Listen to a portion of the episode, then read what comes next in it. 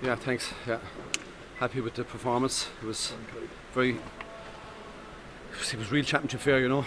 Um, real contrast to actually last year's games. You know, the, the atmosphere I suppose was was uh, real, and uh, the game ebbed and flowed. We had periods where we were in ascendancy, and they had their purple patches too. You know, during the game where they were causing us difficulties. You know, so overall very pleased. That was probably due to the fans as well. I know there was only 2,400 here, but they did make noise, John.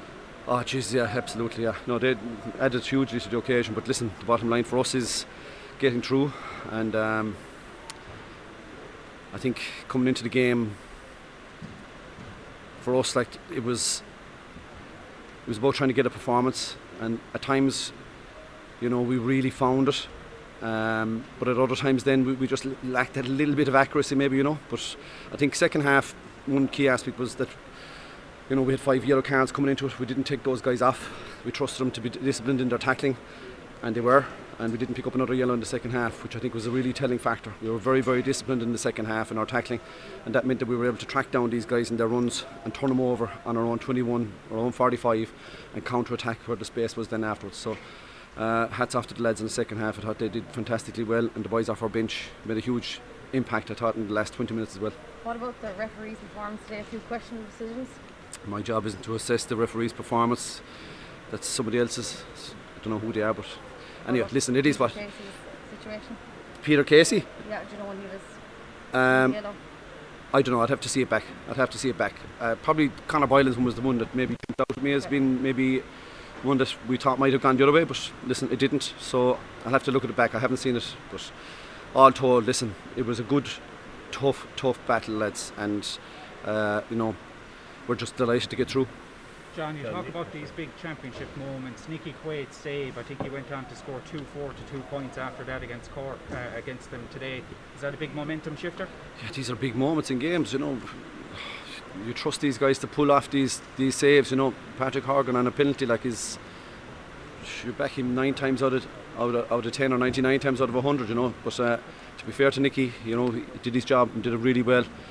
Picked up the spoil then as well and, and distributed the ball well. You know, I think listen, we, we really battened the hatches there. I think in particular in the last 20 minutes, you know, we turned over a load of ball in our defence that they had taken into it, and you know we used it well, and we created lots more scoring chances. Now listen, we've we've a good wides total to go after as well. You know, we wouldn't be happy with our shooting overall.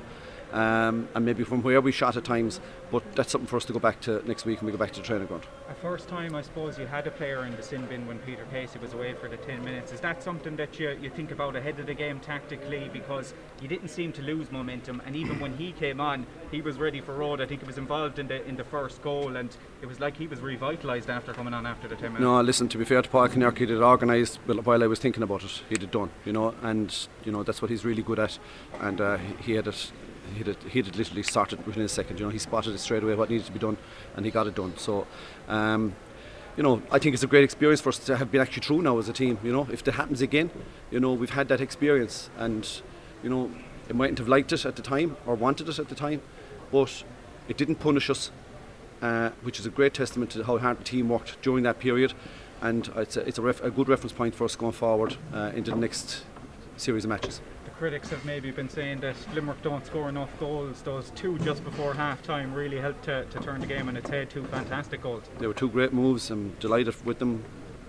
Uh, we've been working hard for many, many uh, years on, on, on our goal taking. Okay, th- sometimes they don't come about, but I think the boys worked the ball really well in those key last couple of passes in there in the in the in the final uh, third at that for those two moves. They were very good moves, and we finished them off really well. And hats off to the lads. You know, it'll give them great confidence going forward. Those two goals then give you the six point cushion, and he held that right through the match.